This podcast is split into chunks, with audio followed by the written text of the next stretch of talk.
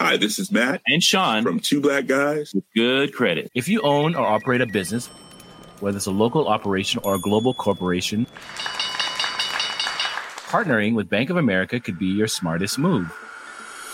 By teaming with Bank of America, you'll enjoy exclusive digital tools, award-winning insights, and business solutions so powerful, you'll make every move matter. Position your business to capitalize on opportunity in a moment's notice. Visit bankofamerica.com/bankingforbusiness to learn more. What would you like the power to do? Bank of America, N.A., copyright 2024.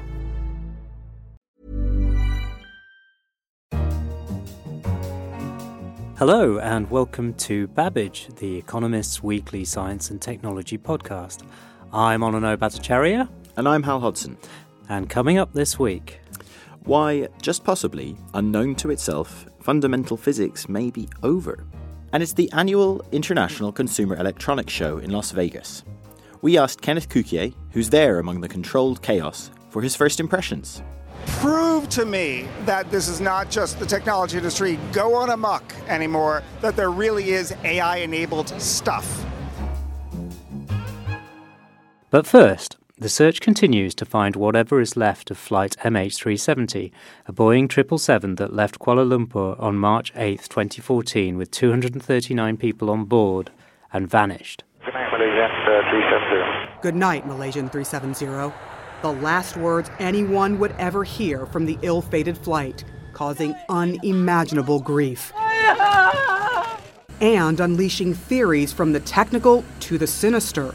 Among them, the pilot crashed the plane on purpose. Investigators looked into whether suicide could have been a reason. Ultimately, the International Independent Investigation Committee said it found no indications that would cast suspicion on him or the crew. Now, a Norwegian research vessel brimming with technology has joined the hunt. So Hal's written about this. So I remember this jet going missing. So where are we now with the hunt?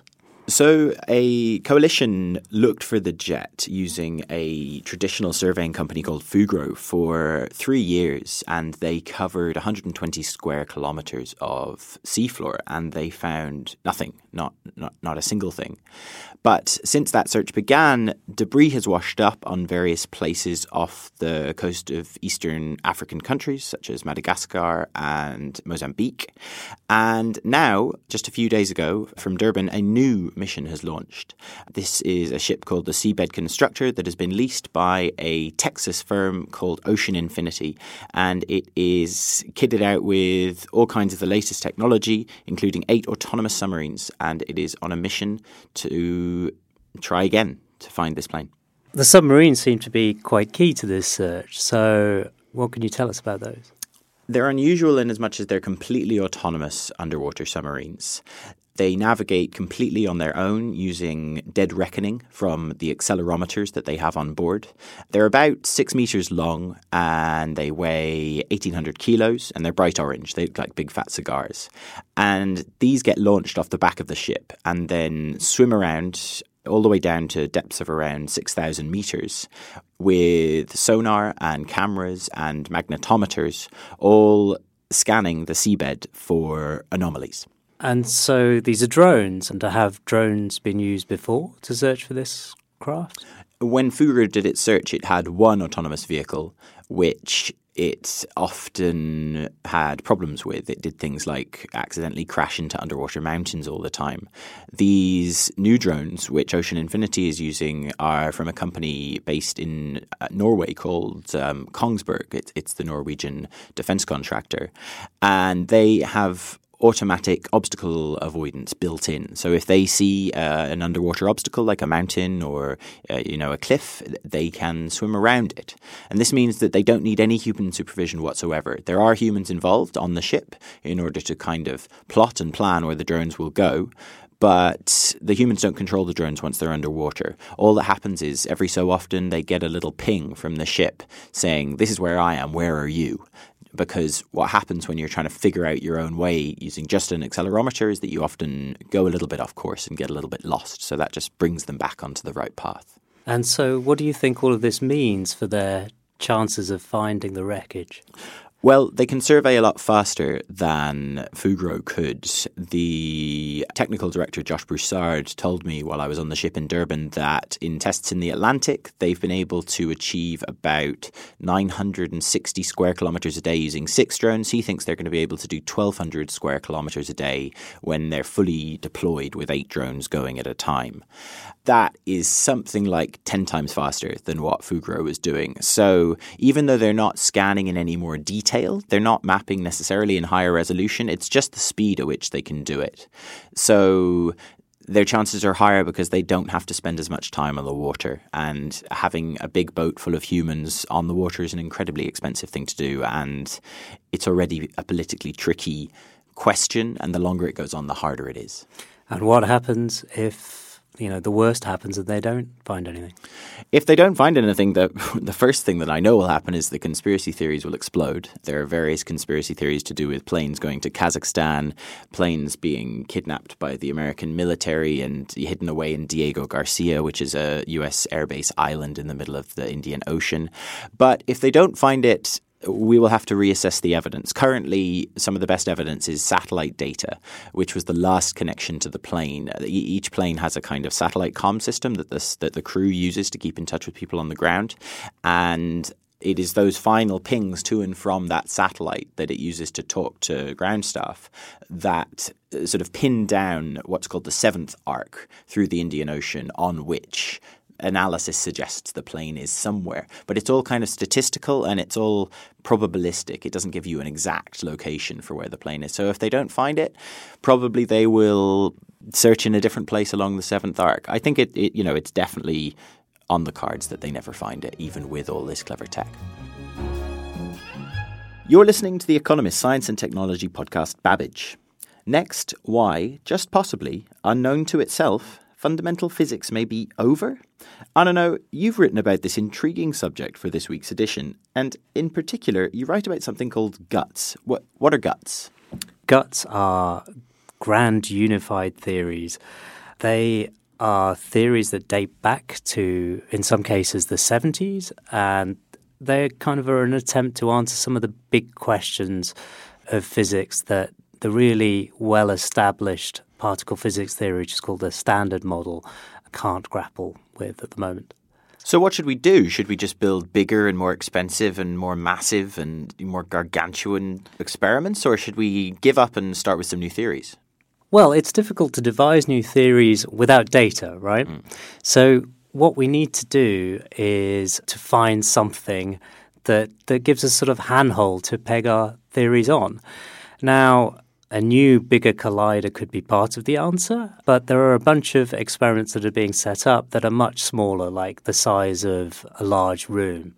And these are probing a lot more agnostically for answers. There's a feeling that physics over the last 40 years has been driven by these theories for which there's actually no empirical evidence at all.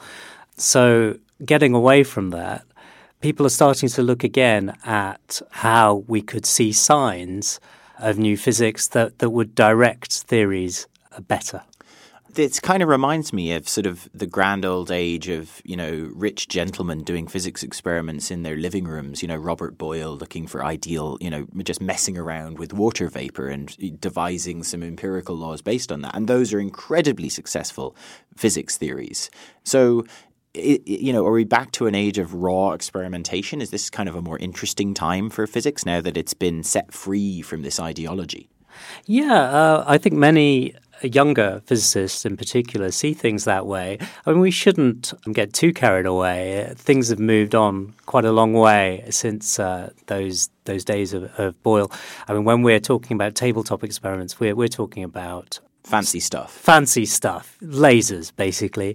Using the latest laser technology to probe deep in the heart of molecules to see whether everything is behaving as we would expect it to behave. Mm. And the idea is by measuring really, really accurately, for example, the energy levels within a molecule and just comparing them to theory to try to find evidence that we are departing from expectation in some way. Okay, now departing from expectation, that sounds a little worrying to me. You know, rockets go up, cars drive on the road, buildings don't fall down, all because we think we understand physics, and here you are telling me we don't. So should we be worried? No, I don't think so. I mean, Newton's gravity got us a very long way before Einstein came along, and we had general relativity, which honed things to several further decimal places, and physics became more and more accurate. The standard model works incredibly well. I think that's part of the problem, that it is almost too good. We've seen very few deviations from what it predicts. But yet, at the same time, we know that there are mysteries like dark matter that the standard model can't capture. Where we're at now is this really interesting phase where physicists are sort of looking at the dogma and thinking, actually, maybe we need to look much wider than the traditional theories have led us to. Okay, so a rejuvenation in physics, but no worries for man on street just yet. No, not yet. If you have any thoughts on submarine drones or fundamental physics hitting the buffers, please do put them in an email and send them our way to radio@economist.com or tweet us @EconomistRadio. So finally, it's the annual International Consumer Electronics Show in Las Vegas. So what's new this year? The economist Ken Cukier is there, and he's been giving us his first impressions. CES is the annual technology show that everyone needs to go to. In fact, I'm so smushed and smothered by people right now that it feels like everyone is here. Now, over the course of the week of a four-day event, there's going to be 180,000 people coming by, and I've gone from station to station, stand to stand, in the area where there's smart appliances. And right now, I've landed upon LG, a great South Korean brand, and I'm talking to Randy Overton, who works there. Randy, hello. Hi, how are you doing? And welcome to the chaos of CES.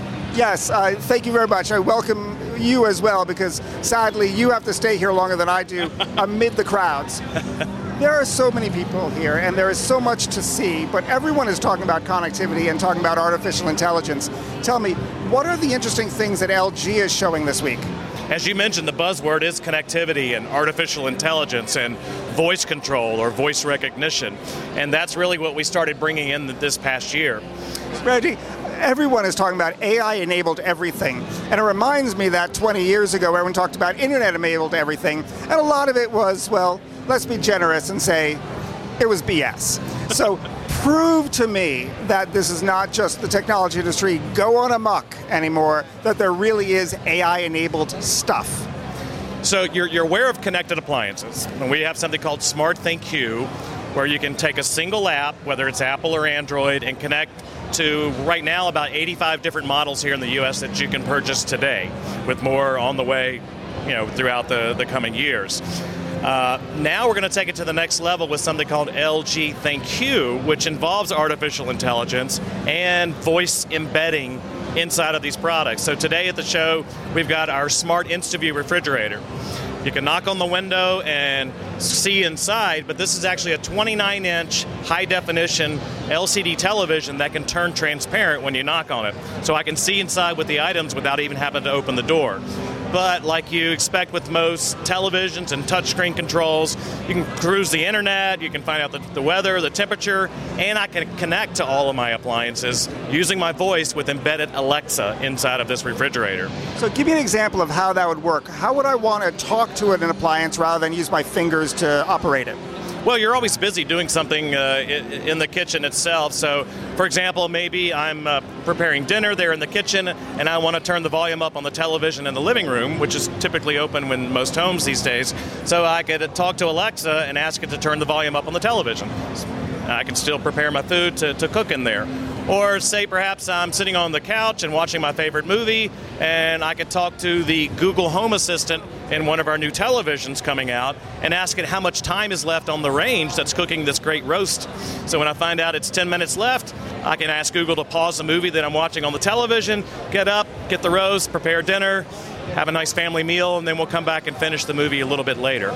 Okay, so because I'm so pedestrian, I can see all of that. I'm a believer.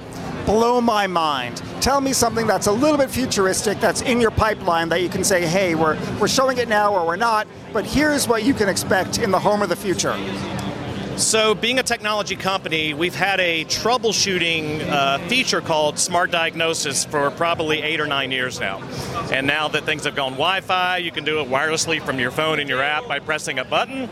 But where we're looking to take it further is we could actually send you notifications and kind of watch your particular appliances from our side of the business. And if we start noticing that we could see a problem coming up in the near future, we could send you notifications, send you messages, and say, look, we noticed that this particular component seems to be having an issue. Let us send a service tech to come out and visit you and go ahead and fix that before the actual problem happens. Right, so predictive maintenance that Rolls-Royce does for airline engines is now happening for my toaster. That's great. Absolutely. Well, look, you know, if you happen to have a problem with leaking in a washing machine and ruin the floor, you know, now you're out for, you know, hundreds, if not thousands of dollars in those particular situations. You know, it's to keep things running in tip-top state, and you don't have to worry about it, you know, on your side. That sounds great. Listen, Randy, thank you very much. Thanks for coming to see us here at CES. Thank you. Great, thank you. So the show is incredible, and to show about the stand of LG and try to explain it, it is absolutely massive. There's booths for every single sort of household appliance right now. I'm looking at kitchen ranges and refrigerators and television screens. I'm looking at small little devices that seem to look like small little robots that are humanoid, that look like they're setting sort of air conditioners and other things like that. And of course, LG's great power and strength is in the television, and there's massive screens with incredible resolution. But what there is as well is a lot of people. So at this, as I get smothered at CES, I'm going to sign off. This is Ken Cukier in Babbage. Thank you to Ken in Las Vegas, and we'll hear more specifics from him in next week's programme. And that's all for this edition of Babbage. And don't forget to pick up this week's Economist, or find us online at economist.com. In London, this is The Economist.